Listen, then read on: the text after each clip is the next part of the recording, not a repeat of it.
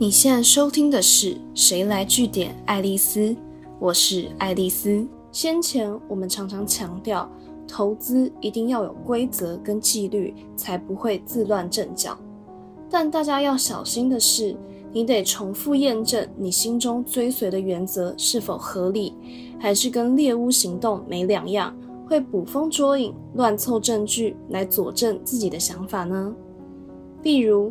你会听信财经专家报的名牌，他们看好哪档股票，你就觉得这些大师高手都看好，财务指标真的看起来也没什么大问题的话，应该不会差到哪里去吧？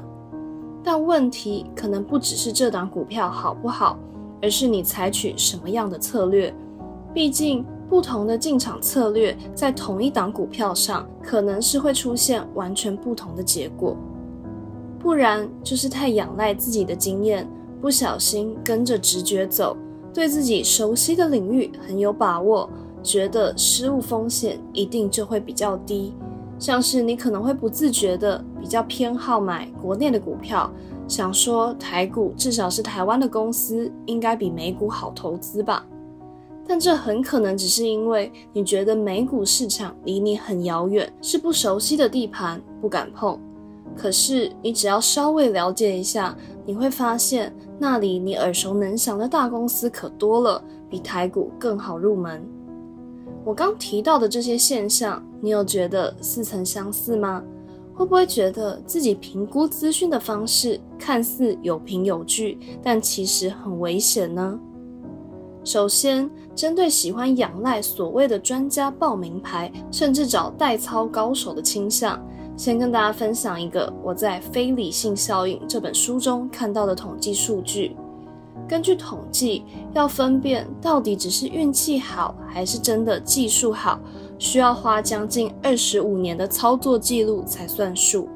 所以，你单纯靠结果去查某个基金经理人是不是很厉害，根本很难查知真相。假如自己又毫无概念跟判断能力，这样尽信专家之言的行为是很可怕的哦，所以今天就要来教大家如何自保，不会一直犯下认知错误的毛病。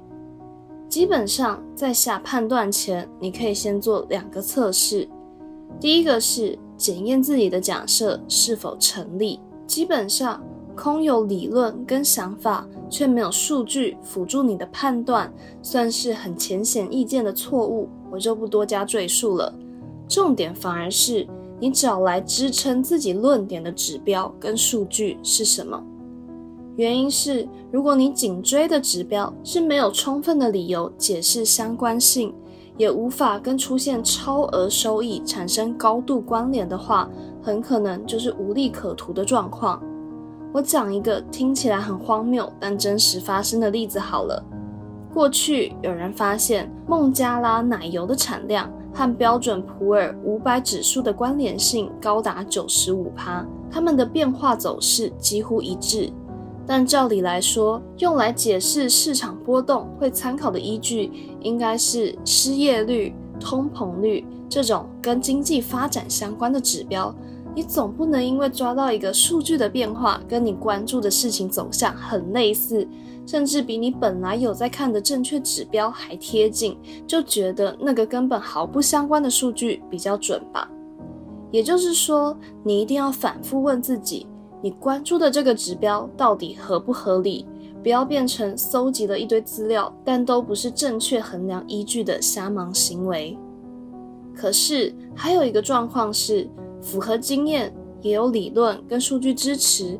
但投资结果还是出现了异常、意外摔跤的状况，这很可能是因为许多投资人太想要赚钱，一心急就忽略了一个很重要的条件，那就是时间。要经得起时间的考验，才比较可能避开市场异常现象的发生。例如，学术上有一个名词叫做日历效应，它指的是像是调整投资组合。纳税、产业的淡旺季这些状况是会在特定时间进行或发生的。如果你抓住这样的规律，初期的确是有获利的空间，但很快也会因为越来越多人发现彼此分享，导致过多的套利者参与其中，让这样的获利机会慢慢消失。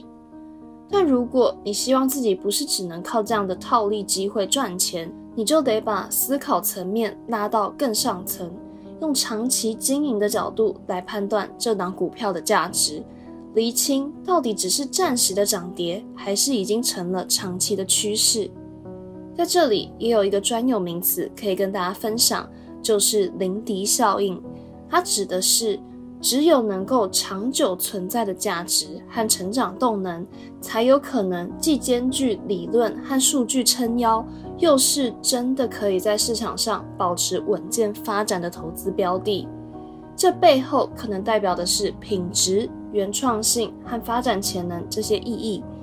例如说，它可能是这家公司的市值成长、产品品质，或是新品推出的频率。这两个原则，推荐大家纳入下投资判断前的参考。今天的节目就到这边。如果你喜欢今天的内容，记得按下追踪关注我。之后还有更多有趣的观察和新知要跟大家分享哦。谁来据点爱丽丝？我们下次见。